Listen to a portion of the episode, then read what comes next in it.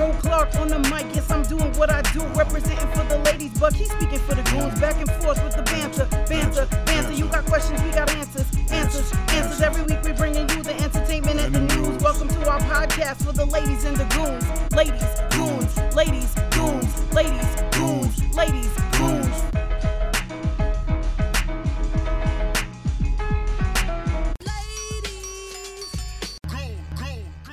Hello and welcome to episode three of the Ladies and Goons podcast. Um, we're filming this on Sunday, January 16th, but tomorrow is MLK Day. We won't speak to you before then, so just wanted to say happy Martin Luther King Jr. Day to everyone.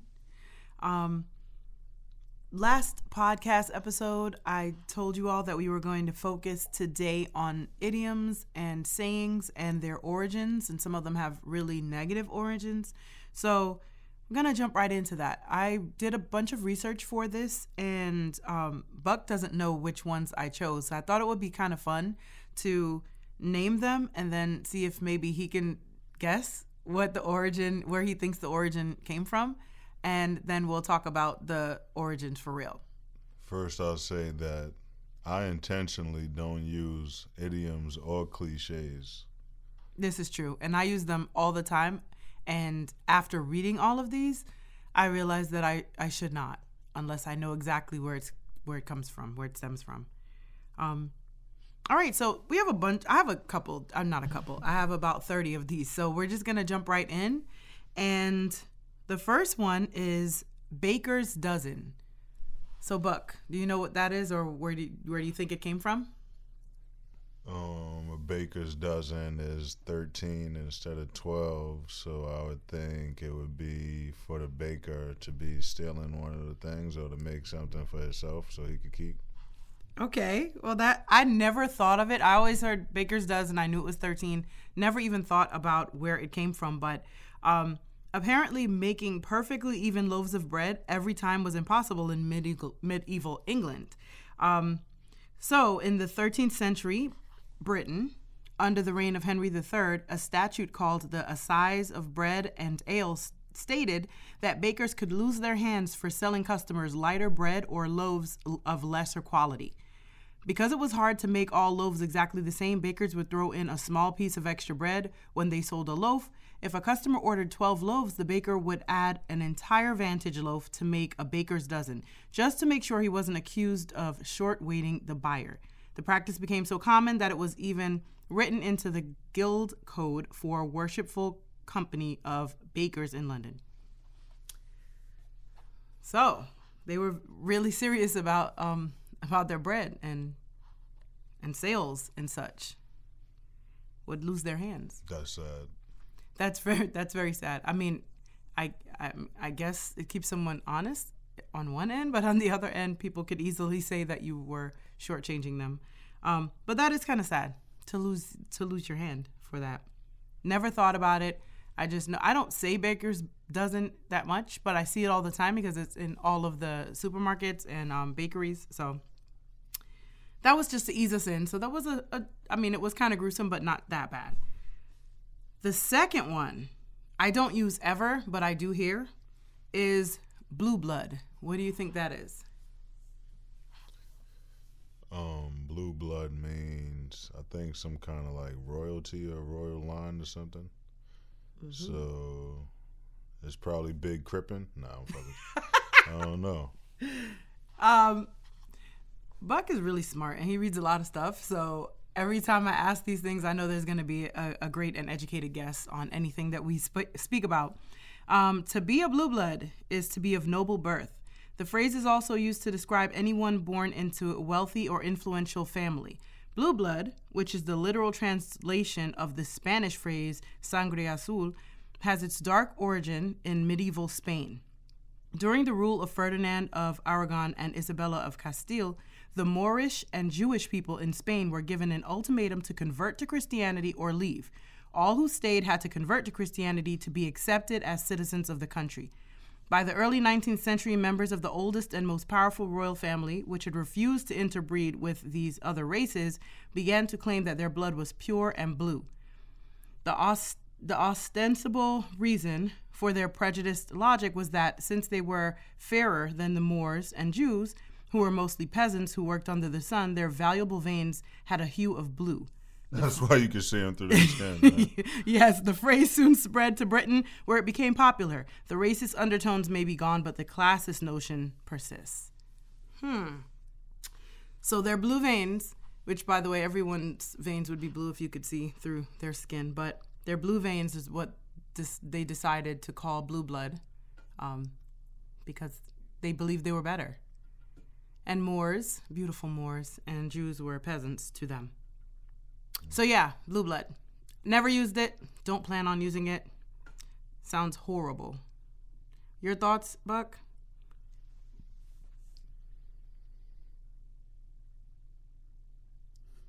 I don't know. Sounds like sounds like the world we live in. it does. Um, yeah, that one's just sad. So if you use that out there and you kind of don't know why, um, I I attended boarding schools as a kid, so I did hear it a lot. And um, certain circles, you do hear it a lot, and never really thought twice about it. But it sucks. So if you don't want to be a sucky person, don't don't use it. All right, the third one. My my parents, I love them so much.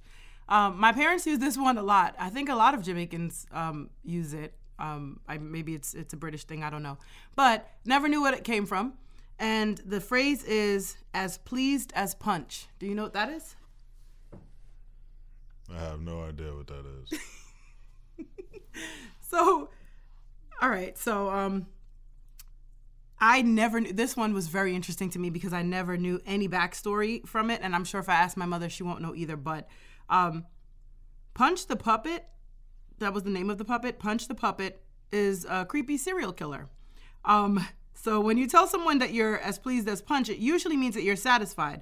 But this phrase is rather gruesome. Uh, the punch does not refer to a beverage, but to the children's puppet Punch and Judy, whose repertoire included wife beating, baby squashing, and murder. The puppet shows a staple. The puppet show became a staple in England during the late 1600s. The plot line generally flo- followed the same theme.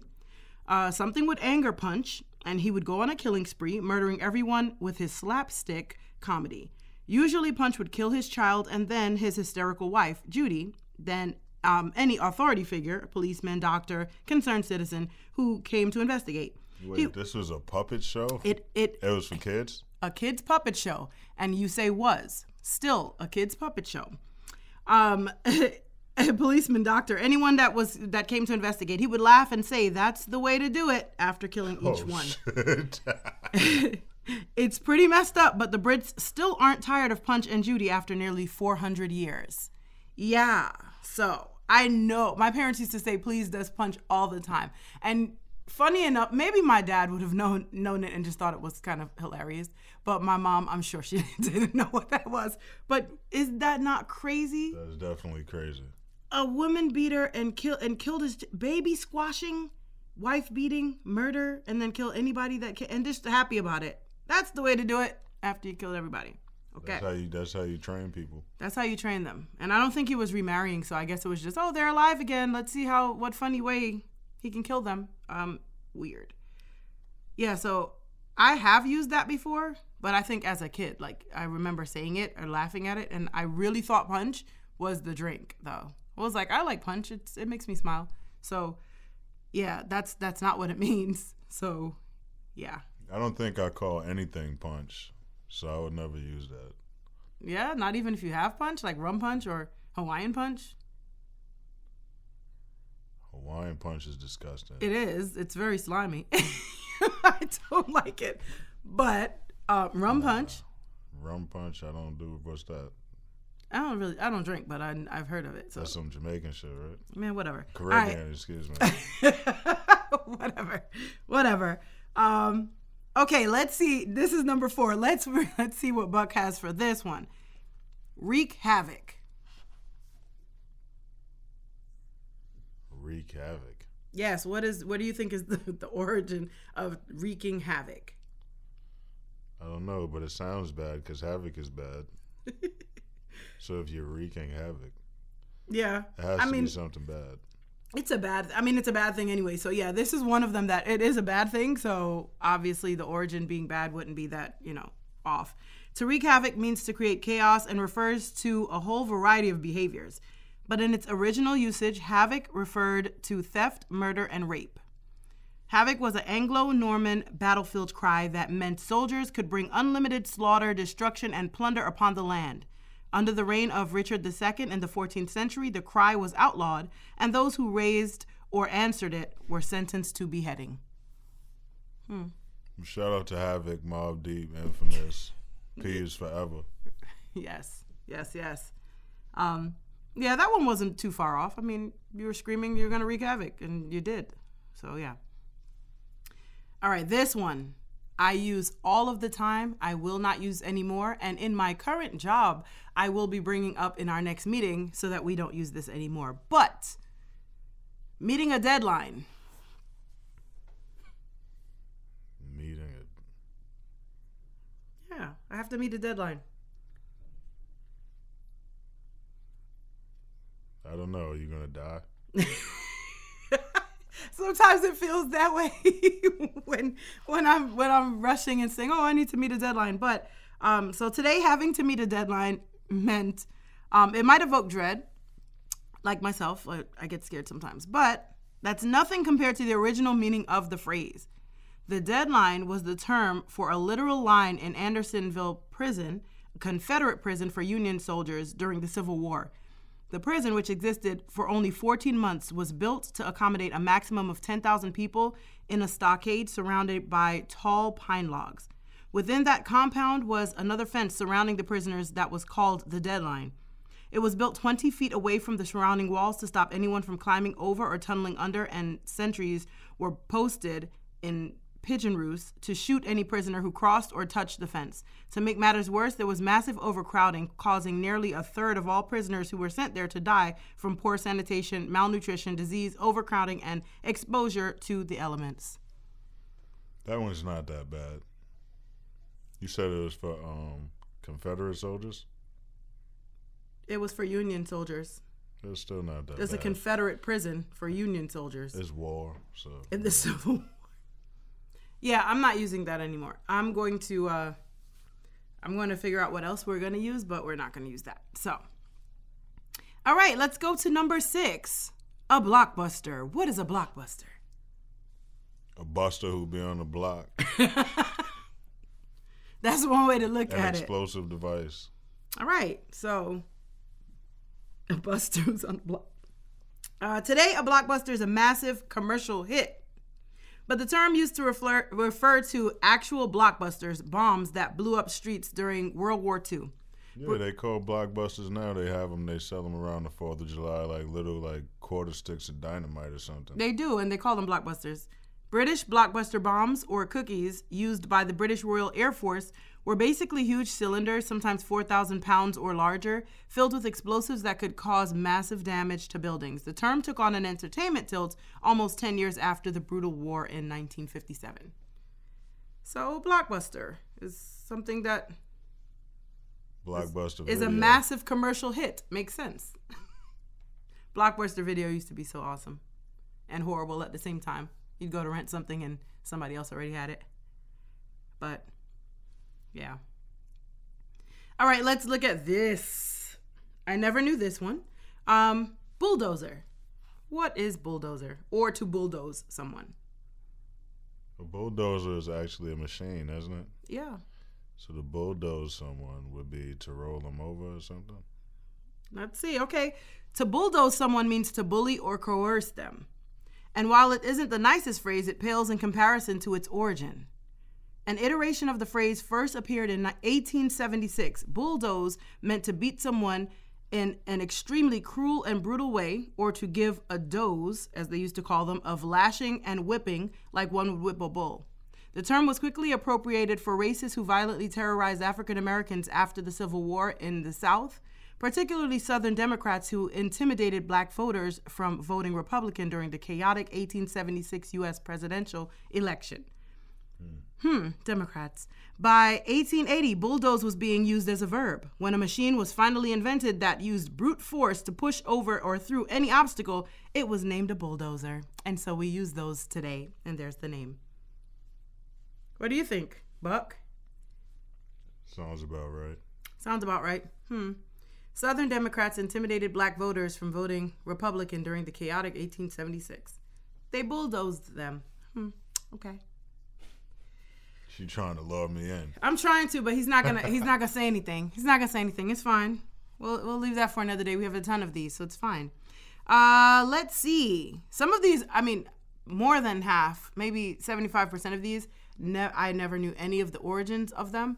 Um, but I am guilty of using a lot of them. So that's Hold up, sad. you said Democrats stop black people Mm-hmm. from voting Republican. Yep. Okay. Yep, that's what I said. Mm-hmm. All right. Number eight, the word is sinister. What do you think that is? Sinister. Yeah. Has the word sin in it. Mm-hmm. Someone who constructs evil.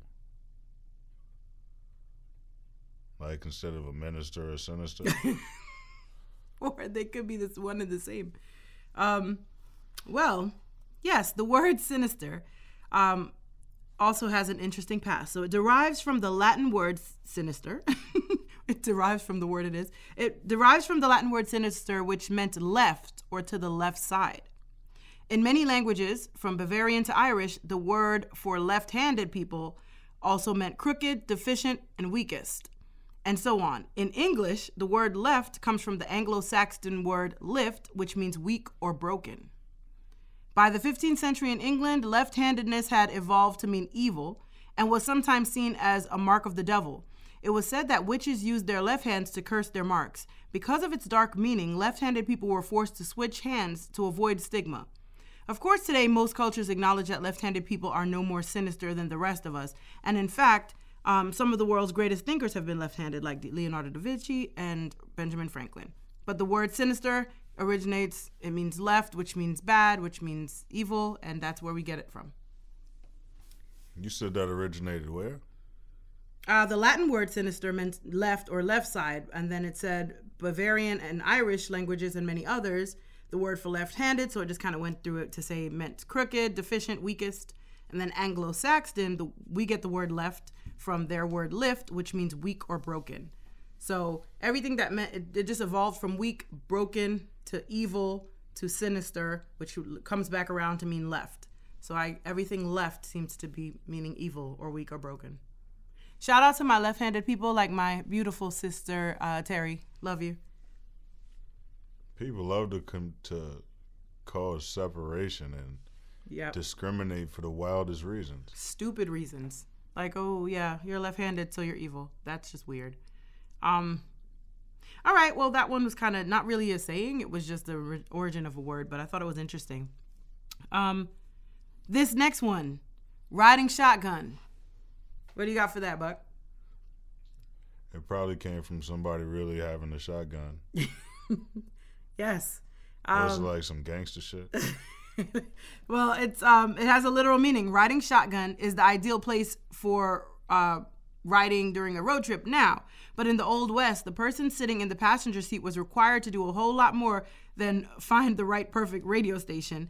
Um, stagecoach drivers in the Old West needed a person to literally ride shotgun. Passenger would carry a shotgun in order to scare off robbers who might want to attack them, according to Reader's Digest.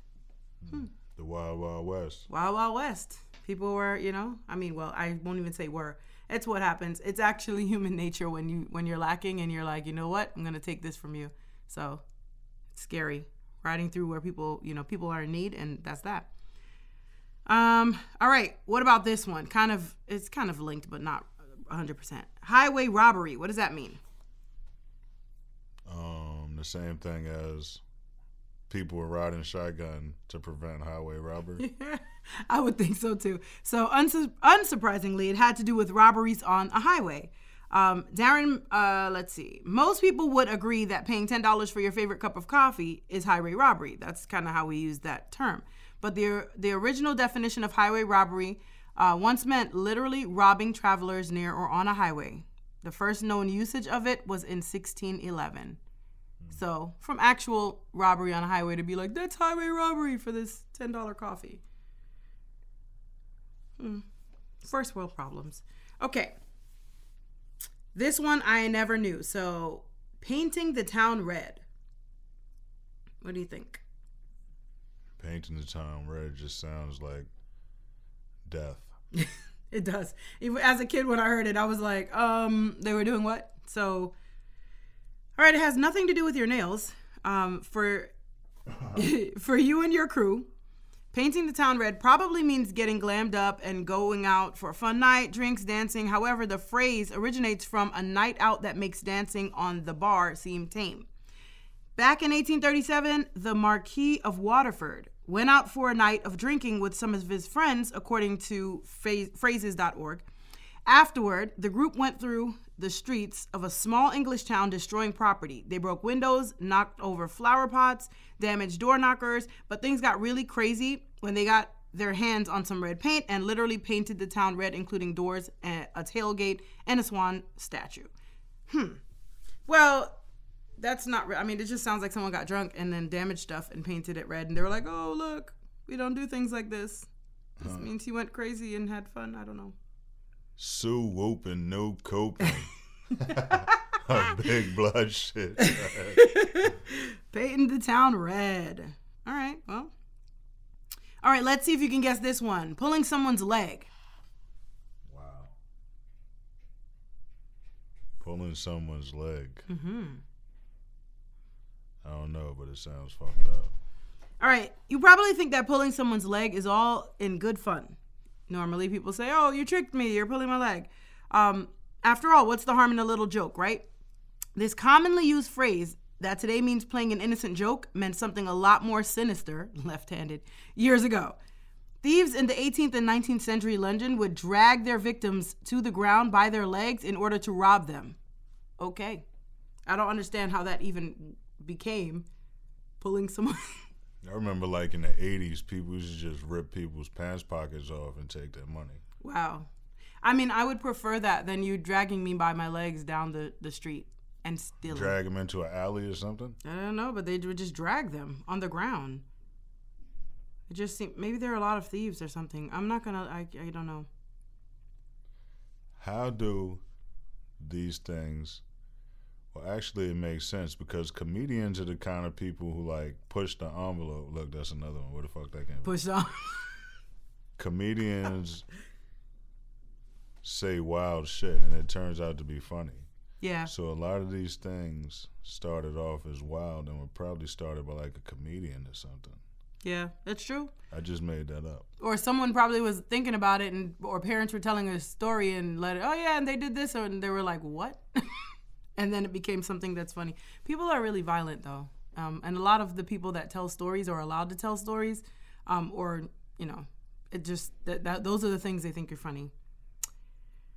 Like being pleased with punch, pleased as punch. Um, Probably before TV, people yeah. used to say a lot of things to occupy their time. Storytelling was big. That's true. That's true. Um, all right, let's what about paying through the nose? Paying through the nose. That's crazy. That's like it cost you an arm and a leg and you had to pay through the nose. That's like the next left. level. That's like the next level arm and leg. All right. Um back in the day, it wasn't about overpriced items or services. So you won't be happy if you think you're paying through the nose for something today. Although you may feel like you're getting ripped off, at least you get to keep your face intact. The roots of this commonly used idiom came from a brutal tactic of the Dane Vikings of slitting someone's nose from tip to eyebrow if the person refused to pay their tax. That's crazy. That is insane. So you don't pay your tax, you're gonna pay through the nose. Jeez. Why would anyone even want to use that? Oh my gosh. Pay through the nose. All right, what about having someone read you the riot act? I never used that, but I hear it a lot. Yeah, I have no idea. But back to the paying through the nose. Taxes has been going on for a while. Some people feel like they're still paying through the nose for taxes. Mm-hmm. Or not paying and ending up in jail. So yeah, this is true. The Riot Act. Read you the Riot Act. I have no idea. Um, so people say this a lot. I've heard it a lot. My parents never used this, but um, the example given here is after your parents read you the Riot Act for breaking curfew, you might be facing a few weeks in your room without television. Yeah, okay. But in the 18th century, England being read the Riot Act meant that you could be facing time behind bars. Groups of more than 12 people were considered to be a threat to public safety. The Riot Act was implemented in 1715 and stated that the British government can consider you, a group of 12 or more, a threat to public safety and you could be ordered to break it up, according to Atlas Obscura.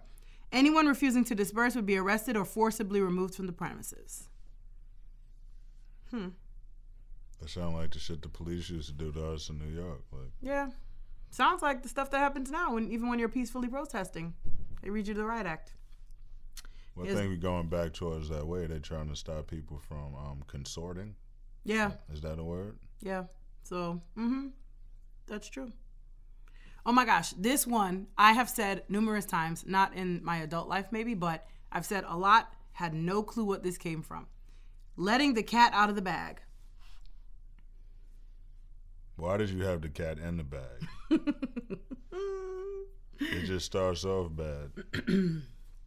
I agree. So today, letting the cat out of the bag is used to mean spilling someone's secret. Um. So this is really weird. Well, it's it's rooted in deceit anyway, so it is uh, some weirdness. But supposedly, in medieval times, they did a lot of things in medieval, medieval times. Farmers would go to the market to purchase pigs. Most of the time, their bag would contain the animal they paid for. But if they bought it from a shady dealer, they would open their bag and find an unpleasant surprise. Their pricey pig had been swapped out for a much less expensive cat. That's crazy. People That are- is insane. Because they would sell it with the bag already tied up and just give it to them. So they opened it up and they got a, a cat instead of a pig. Let the cat I'm out not the gonna- bag. I'm not gonna say what I want to say, but Why? I think it's like inappropriate. Okay. It's inappropriate. It must really be inappropriate if you don't want to say it. All right. Um Some people are still eating cat thinking it's pig. At certain establishments. I'll say that. true or chicken. Probably more so chicken. I don't know what cat tastes. Well, I don't even know if I know what cat tastes like. But I don't I don't I don't think I know. I hope I don't know what it tastes like. But when I don't like foods I don't eat, or people are always like, "Oh, it tastes like chicken," and I was like, "Well, I just eat chicken then." Um, so maybe maybe cat tastes like chicken. I don't know. All right, this one might be pretty simple. To get gypped, where do you think gypped came from? This sounds racist. Mm-hmm. It sounds like the first guess I would make would be it would have some kind of negative connotation towards the gypsy people. Yes, he's so smart. Um, got gypped. So gypsies, aka the Romani people, have been targeted and criticized for a long time. Throughout history, people have hatefully and wrongfully viewed them as thieves and lowlives. This idiom stems from that prejudice, claiming that if one was cheated out of money or quality of product, it was reminiscent of what the gypsies would do. So when you say you got gypped or you're gyp- gypping somebody, um, yeah, it's racist. So don't say it. And don't be a bad person. They should say you got pilgrimed or some shit. yes. or you got colonized. Um, all right, so this is the oh, ooh, segue. Sold down the river. What do you think about that one? Definitely some racist slave shit. Yep. Sold down the river. So I've never said this in my life. I think I, I know I've heard it, but never ever would I I don't know. That would just not be something that I would think to say. It's But- like snitching on somebody, right? Mm-hmm. Sold down the road. Whew, this idiom refers to the shameful period in American history when slavery was common practice. Black families would What? They had slavery in America? Could, could you believe it? Oh, Hmm. Black families would often be separated when they were purchased as slaves, and slaves would often be transported down the river for delivery to southern plantations. Slaves were sold downriver as punishment, where they would experience harsher conditions and would be separated from family and loved ones. Nothing compared to such a dehumanizing anguish, uh, so don't equate your suffering to that of slaves today. So, today being sold down the river means to be betrayed or screwed over, but yeah, don't don't use that. I'm being sold down the river. Um, that's very like tone deaf. Especially if you're, I mean, if you're black, you really shouldn't be saying anything that has to do with slavery like that. Just like don't give that any airplay. But if you're if you're white and you're talking about being sold down the river, yeah, don't do it. That sounds like old lingo from like black and white TV or some shit. Like It does. sitcoms or dramas or something. It does, but it, those are the things that are told in families, and then kids end up saying it. I've heard I've heard some not so young people, maybe a little younger than myself. I've, I've heard say it. So, all right, this one I never knew, but I think it's pretty kind of cool. Bite the bullet. Bruce Leroy. yes, that's the first thing I thought when I saw it. Catching bullets with his teeth. All right. Um, in black and white films and westerns, The skinny iguana thing, he the last dragon. I love that movie. Um, in black and white films and westerns, we often see a critically injured person chugging a bottle of whiskey before a crude on the go surgery or amputation. But soldiers who were in the middle of a battlefield didn't always have that luxury. So they would take a bullet from the ground or their weapon and bite on that instead. So to have something amputated or go through some surgery without any anesthesia, they would bite the bullet to I don't even know because that doesn't work for me. People say biting on something help. That doesn't work. My my brain knows that there's pain still. that one's not as bad as the other ones, though. It's not. I just didn't know where it came from. Bite the bullet. It's not like it doesn't sound like it doesn't sound like something you wouldn't say because it makes a lot of sense if it's something that's really horrible and you're trying to deal with it. Biting the bullet makes sense. Yeah. All right, this one I have definitely used. I will not use anymore. Um, I've heard it a lot, especially in especially in New York. I think is the I never heard it anywhere else, kind of. But let me know what you think. What is a bum rush? A bum rush. When you bum rush the show, it has bum at the beginning. Mm-hmm. So I'm just gonna say poor people trying to get some food.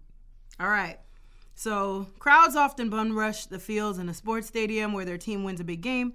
Politicians will bum rush an onslaught of criticism from their opponent. While this phrase is now slang for virtually any kind of great force or stampede, it originates from quite literally rushing a bum out of an upscale location. Oh, it's the the non bums doing the fucked up shit. Yes. If someone was chased out of somewhere, it was called getting a bum's rush. Conversely, running into a place where one is clearly unwelcome is also a bum rush. Hmm. hmm. Who's the real bum? Hmm. Hmm, Yeah, I'm not gonna use that one. I don't use it that often. There was a there was a song that went "Can't Stop the Bum Rush." I forget what it was. Uh, Maybe Kris Kross or something. Um, Yeah, that's old bum rush. yeah, it's not something I would use. I think I've used that in like a couple verses. I used a couple of these in verses before, but I don't really use them in like just talking. Yeah, I don't. I uh, well, I I'm gonna. I was about to lie and say I don't use them. I do use some of them. I will not anymore. Um, all right. So this one, uppity. Where do you think that came from? Uppity. Mm-hmm. It sounds like real southern. right? It does. Uh, it's not something. It's not a word that I would have heard in Jamaica, but I definitely heard up here in uh, maybe on TV. No, I've heard it otherwise. But we'll go. We'll get into It's it. like levels. Seems like it has to do with like levels of people. Yeah. It says here that it means today a person who's self important or arrogant, right? That's uppity. But where it comes from, a Jim Crow era term used to describe a black person who was successful or essentially didn't view themselves as a second class citizen. This awful historical context comes up every few years when some some talking head inevitably refers to the president or another prominent black leader as uppity and then swears they didn't know it had a racial connotation. So uppity really had to do with black people who were successful or didn't view themselves as second class citizens. Hmm. Yes. And then to make it worse, most of the, a lot of the time when you hear it back in the day when it was created, it was a lot of white people saying it, but there are a lot of it also says there are a lot of um, black people who use it as well to say someone thinks they're better than them. Because they just start repeating shit. Yeah, just repeat what you hear and then help to tear down your own people. So let's try not to do that. Let's praise people who are doing well and not call them uppity. That's why I don't use like idioms and cliches. I feel like I can better convey my own message by using my own words. If I just use like a cliche, it's like one you don't really know where it came from. A lot of people can understand your message though. That's the crazy part. That's why I, I do use them like once in a while, but Yeah. I get sucked into it. Like if somebody's saying something and I really don't want to explain, Yeah. And like for me too, it's for communication. So if people know if I can do one phrase and they know exactly what I'm talking about because of that phrase and what it means, that's why I used to use it out of sheer laziness. Um, but I'm gonna try. I am going to try not to do that. Um, you know, around everyone and and try to be an advocate for using our own words. All right, this one's that sounds crazy though. Using your own words, like you got your own language or something. I mean, you're at least put it together, phrase it together. Use your words so people understand what's coming from your mouth and they don't have to guess. Right. Cuz I might give you I might give you a cliche and where you're from it's similar but it has a different undertone and where I'm from I'm like, "No, I just mean this." So um, all right, the next one we got basket case. No, no. Basket case is like somebody who's crazy, right? Yes, that's that's what we take it to mean, crazy. So what it means today is someone who's crazy, going crazy, or generally has a crazy aura. Even if they go to a shrink to analyze, I don't like shrink, but that's what it says here. So they go to a, a therapist to analyze their dreams, um, and says it's a lack of sex that's bringing them down, or whatever else is going on. We're like, yeah, okay, they're crazy, they're a basket case. But where it comes from is very grim a U.S. military term from World War I, where soldiers who lost their arms, legs in battle were literally carried off the battlefield in a basket. So, who anyone could fit in a basket was called a basket case, and then that came to become crazy. That's that's sad. A lot would come home. A lot of them would come home, and of course, you don't have your arms and legs. You might not be in the best of spirits, so maybe you do you know, exhibit some of those crazy behaviors. And so it just kind of evolved into that. And that's very sad. I thought it would be older than that for some reason. No, World War One. When was what year was that? Like I have no idea. I'm the worst with that. I think I don't know. The twenties or something? Oh, I don't know. And that's sad. I'm sorry. All right. This one I have used and I am embarrassed for using it and I will not use it again. A cakewalk. What do you think that means? Um, when you going to get some cake.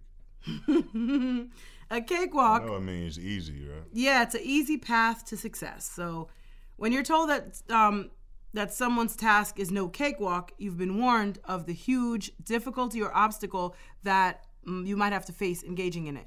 The origin of this phrase is not as cheerful as it sounds. A cakewalk was a dance performed by slaves on plantations in the southern United States. The dance was done in mockery of their white owners. The owners, who knew nothing about the dance's backstory, took delight in it and had slaves performing it for them during weekend contests while they served as judges. The winner was rewarded with a piece of cake, and the phrase piece of cake also comes from this same dance. So, cakewalk or piece of cake came from the same thing. After slavery came to an end, cakewalks became popular for another wrong reason. It was performed by white actors who painted their face black and portrayed the slaves as people attempting to sincerely emulate white culture but failing hilariously. It eventually became the foundation of famous ragtime songs. Over time, the phrase remained while the phrase remained while the gruesome story behind it faded. If any phrase origin takes the cake for being disturbing, this one does. Hmm. Cakewalk, piece of cake, not using it. I'm gonna I'm I'm gonna make sure I don't use it. Cakewalk sounds like something that's more. You could attribute to that that to that saying, but like a piece of cake, that's like just saying anything. Like something could be a piece of pie. It's like supposed to be like a treat or something nice, right? So if something is a piece of cake, then you would take a delight in it. And Yeah, you but when mostly you would say- take a delight in something that's easy. You don't take a delight in something that's hard. So I can see how that one could still be good and not be like Well, yeah, over the years, both of them have changed. Cake, cakewalk and piece of cake, or piece of cake, piece of pie, because some people just change that. But I just don't need. I mean, I don't really need to say. I could, I could just say that something was easy. I, I don't have to add extra words. I don't say cakewalk actually, but piece of cake, I say. I've Isn't said. there like a um? There used to be like a production program, like for the computer called Cakewalk. Was there Yeah, I think so. music production? Hmm. All right. Well, uh, this one. I was working out today with my niece, and I remembered reading this one, and it kind of made me sad because the last 20 minutes of the workout we had to go on a treadmill. So this is treadmill. What do you think? Treadmill. The origin of treadmill. The origin of a treadmill. Yes. I don't know. That's like a. Seems like it could be so many things. Right. Well, what it means today, of course, is exercise machine that you run on, or jog, or walk uphill. The thing that's on a boat, right? This, well, where it comes from, the treadmill was invented in Victorian era England as a huge cylinder that people would run on to power a mill as it raised water or crushed rocks. And those people were prisoners and slaves. Yes, the treadmill was considered a hard labor punishment. And it's not like when I'm on the treadmill, I can stop and get off. If I'm a prisoner or a slave, like I would just have to keep going. They're gonna whip me. I just got to keep going and going and going. Hard labor, and then I'm just walking on it. They're actually powering something, so you know it's probably even harder. So yeah, that's treadmill. No, like, I had an idea just now, but what's that? Nah, go ahead. All right, number 24. Cat's got your tongue. What do you think that means? Why are you looking at me like that? oh man, what do you think that means? A cat's got your tongue. I mean, if a cat is in your mouth, it can't be anything good. Mm, I mean, maybe, maybe not. Which is like a dead person and cats used to eat the dead people's tongues or something. All right, so cat's got your tongue means that you don't have anything to say. So, but where it comes from? There are two theories actually behind the etymology of this phrase, and they're both R rated. Well, actually PG 13 maybe. Graphic violence, no nudity. The term comes from people being in such an unbearable being in such unbearable pain that they couldn't even talk after they were publicly flogged with a cat oh with a Cat of nine tails. cat of nine tails whip for punishment. So that was the first one. Which is like, okay, you're in so much pain, you got whipped. I get that. Cat's got your tongue. Makes sense. Cat of nine tails whip. Um, the second one in medieval times, the actual times, not the restaurant or the show, anyone who committed blasphemy would have their tongue cut out and fed to cats. Jeez. So, I think the first, I mean, I don't want to, I wouldn't want either one, but makes sense. They both involve cats. So they don't know which one it originated from, but maybe one sparked the other one to say, oh, yeah, this is something we could use. I don't know. Yeah, right. It reminds them of it. Mm-hmm. This one I use all the time. I used it probably the day before I read this or anything, but rule of thumb, what do you think that is? Rule of thumb. Closer. Rule of thumb is like, uh, I don't know. I know what it is used for. Yeah. Well, what it means today is a standard or well known metric or approach to a problem. So, rule of thumb. But where it comes from, although this has been um, somewhat challenged from time to time, it's linked to 19th century English law that allowed men to beat their wives using a stick as long as those sticks were not more than the width of their thumb Oh shit. oddly enough, even if that's not really the origin or the the original original rule of thumb, it's been linked to the phrase so often that it's a de facto association with it. If um, if enough people say it, re- re- regardless, it becomes a word. So mind boggling, and domestic violence. You could beat her as long as it wasn't wider than your thumb. Rule of thumb and punch and Judy seemed like I could flip those bars if I wanted to. Mm, and they're all English, all the British. All right. The next two are um, the next two are actually connected. So 26 and 27, I'm going to say both of them, and then we'll get the origins from them. The first one is long time no see, and the next one is no can do. What do you think? I don't know. They just sound pretty straightforward from what All right, so we'll start with long time no see, which I used, which I, I have said recently. Um, you might think of it as cute, like a cute thing to say to someone if you haven't seen them for a while. It actually derives from the greeting of a Native American man talking to early settlers. Non native English speakers or anyone new to a language will make these kinds of errors in syntax, of course.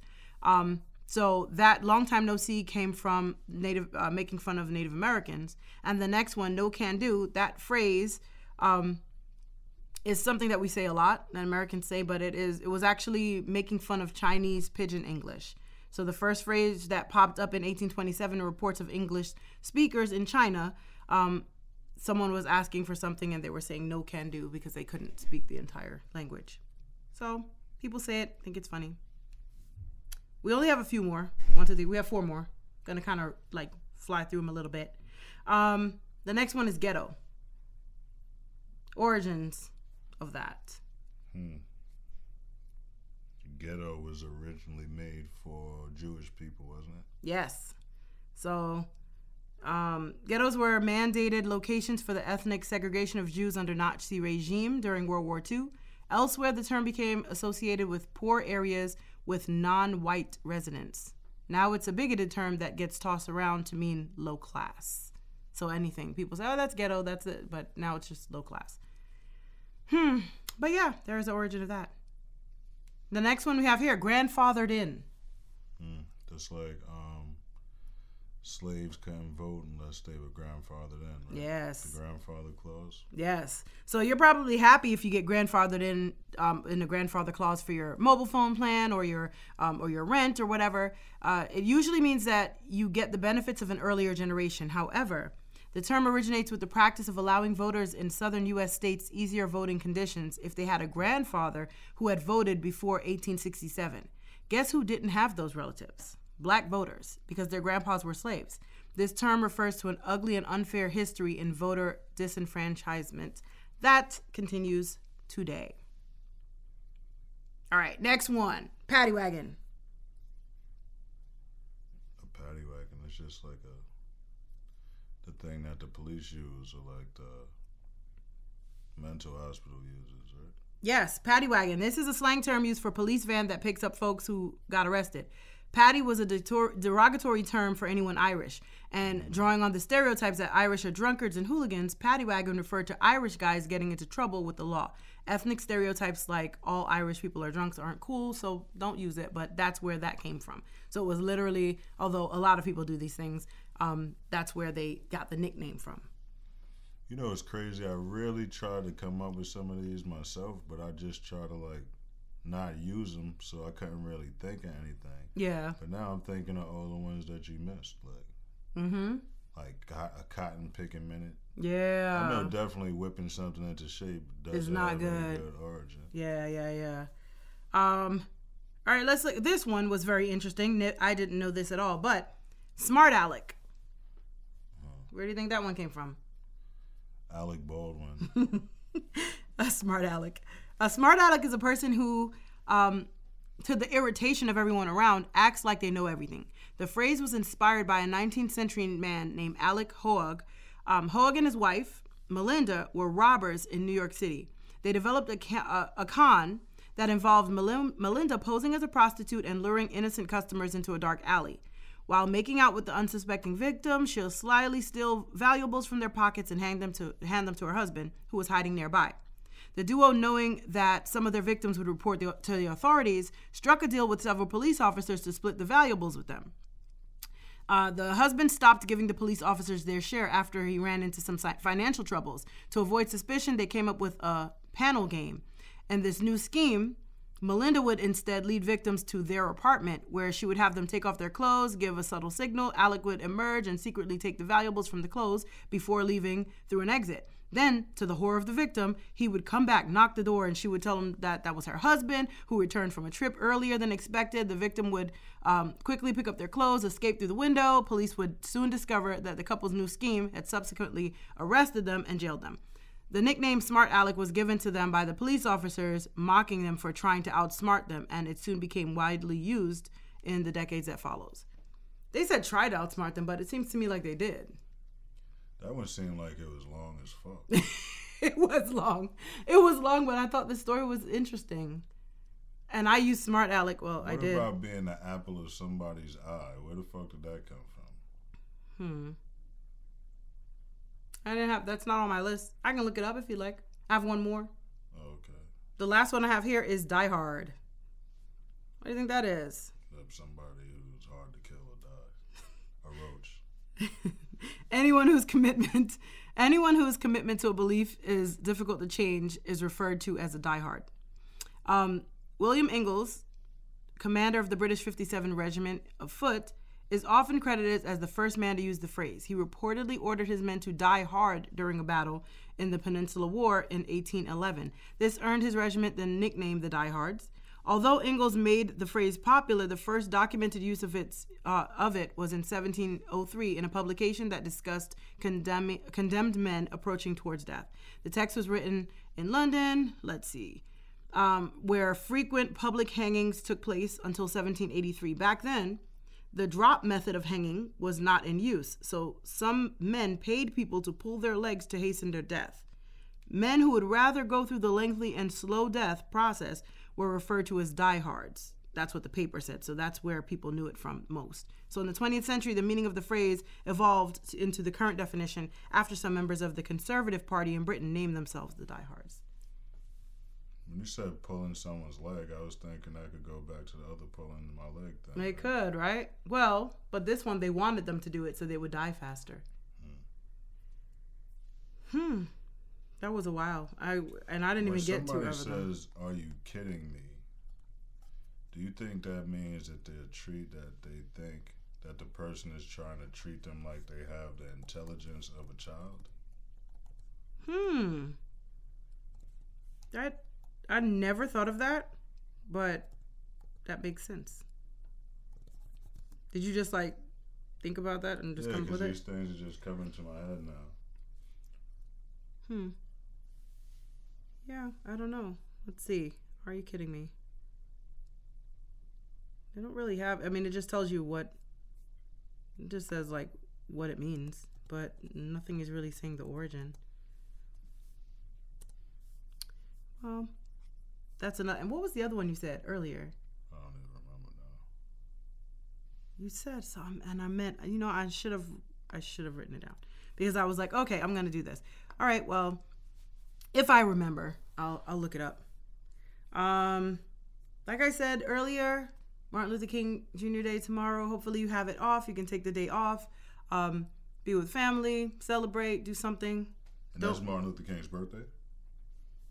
It's the observed. I believe Martin Luther King's birthday is today. So, yes, I saw. Uh, I was reading an arg- article. Someone posted that their grandparents were uh, married by Dr. King at like age 21. They were trying to get married, and and he he was the pastor of their church anyway. Um, and then he wouldn't do it because he was like, "You got to give me a good reason to do it." And eventually he did, and they've been married 61 years. So it's pretty cool. So he was excited and sent and put in a picture, but it was really cool to be able to be like, I was married by Martin Luther King Jr. Um. All right, so any any I'm I'm looking through the celebrity news for this week, and I'm like, mm, eh. We know Jason Momoa and Lisa Bonet uh, are getting divorced, but they were allegedly separate separated for like uh, over a year anyway, so no big deal. That whole story was like some weirdo shit when he said whatever he said to her. I don't know, man. That's crazy to me. Yes, it is. It's weird. Tiffany Haddish was arrested for DUI in, in Georgia. Allegedly fell asleep at the wheel. Wow. She was smiling really hard at her mugshot, though. She looked kind of happy. Um, Kendrick Lamar to produce a comedy film about a slave reenactor discovering his white girlfriend's ancestors once owned his family. Hmm. I don't know about that. A comedy? It's a comedy film about a slave reenactor. Wow. I don't I don't I don't know how I feel about that. A black comedy? Boom, boom. But don't boom. Um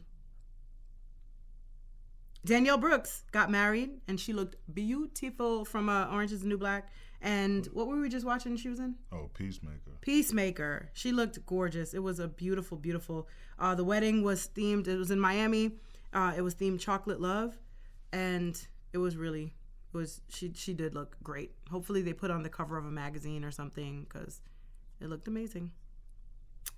Yes, black love.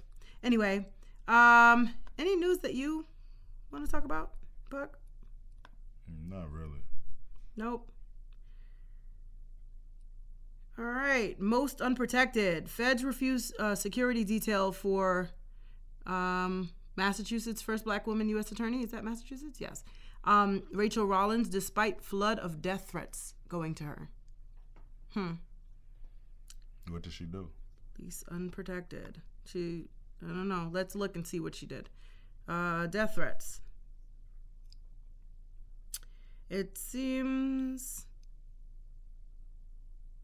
doesn't seem like she's done anything except the first black Except woman, be black. the first black woman U.S. attorney, and it's for Massachusetts. So That's crazy. that's that's that's horrible. But they have refused to give her security detail. Um, here's some news: Fifty Cent's girlfriend Jamira Haynes, also known as Cuban Link, drags fans who's assuming that she had plastic surgery and she has not. Um, so leave her alone.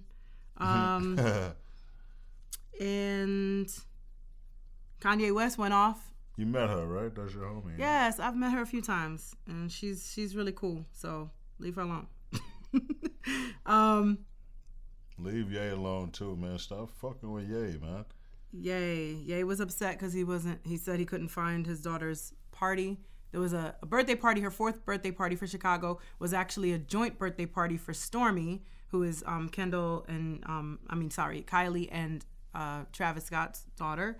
So they had a joint birthday party. He eventually was there because there's pictures and video of him there and playing with her and all of that, but he was, I read he was somewhere upset. that Travis Scott sent him the address. Maybe. Probably, but Shout was, to Travis for being a stand-up guy. he was that. there. Um, You're not Yeah. gonna get me to say nothing bad about Yeah, I'm like, I'm like, what's uh her name? Kim Wayans on Sat on on In Living Color. she be like, don't nobody talk. About Miss Jenkins. Ye's that guy, man. Fuck that. All right. Well, I think that's about it. I don't. I mean, it's MLK. I don't want to go into too much celebrity gossip because it tends to be a little bit drab and sad. So, um, I did want to point out one thing that Buck pointed out to me, but it happened to pop up just now on the screen. So, um, for people to think about, It says uh, smoking cannabis can protect you from COVID nineteen. Hmm. So, just a thing. I remember my grandmother used to tell me that they used to prescribe cannabis for people who had asthma and like breathing problems back in the days. Yeah. Yeah. It would make sense because if it relaxes your muscles. I remember I had asthma when I was younger, and there were a lot of breathing machines and steroids that they gave me, and they would either strengthen my muscles or it would like it would strengthen the lungs or try to relax it so it's not inflamed. So it kind of makes sense. I don't know about smoking, but you know. All right. Well, that's it for our idioms and our brief celebrity news this week. We're gonna keep it light and happy. Uh, Buck, do you have any health suggestions for the people? Health suggestions. Uh, something real light. Try to make sure you get some sunlight every day. Yeah. People are becoming detached from the actual world. Like everything on this world, everything we need to survive, I believe, is here on Earth. I agree. Everything we need to heal ourselves, I believe, is heal here on Earth. All right. But who the fuck am I? You're very important. you is smart. You is important. Um, all right, my closing remarks. Learn to love who you are while striving to be a better version of you each day. Don't base your actions solely on your emotions. Try to find principles to live by and base your actions on those. Aim to be a good person and then stick to your word as closely as you can. You cannot please everyone, so just try to be good and everything else will work itself out. Closing remarks. Your three your phrase. I forgot what is it. Peace. Oh yeah, strength, love, and blessings. Hey, always. Thank you for listening to episode three of the Ladies and Goons podcast. Ladies and Goons podcast. He's trying to be funny. He's trying to be funny. That's not the way I told you to say it. Don't get mad at me because I want you to say it with me. So let's do it one more time. Thank you for listening to episode three of the Ladies, Ladies and Goons, Goons podcast. podcast. We love you. Ladies.